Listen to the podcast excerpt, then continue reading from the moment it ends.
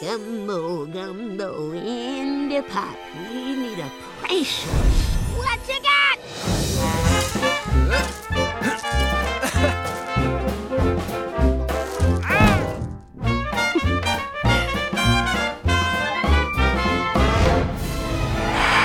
This particular story, it's based on the fairy tale The Frog Prince, and the idea of frogs leans toward a bayou type setting. So we set the Princess and the Frog in one of the most magical cities we could think of, and that's New Orleans.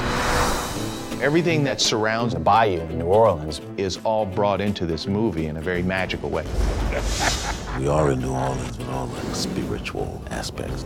I play Dr. Facilier. Who is a conjurer. I look deep into your heart and soul, make your wildest dreams come true.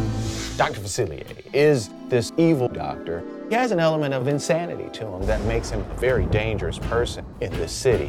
He has a whole side scheme of his own, which is to run New Orleans with his army of shadows.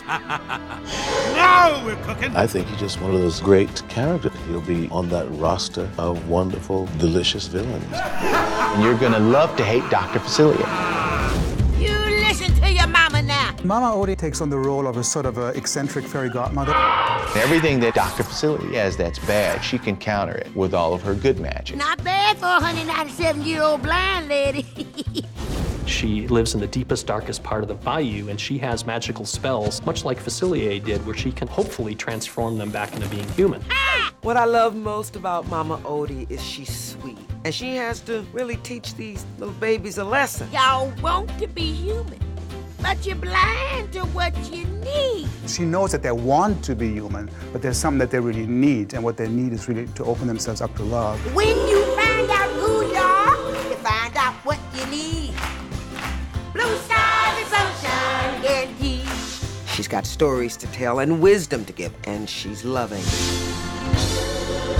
This film is gonna rock your socks. You're gonna see magic.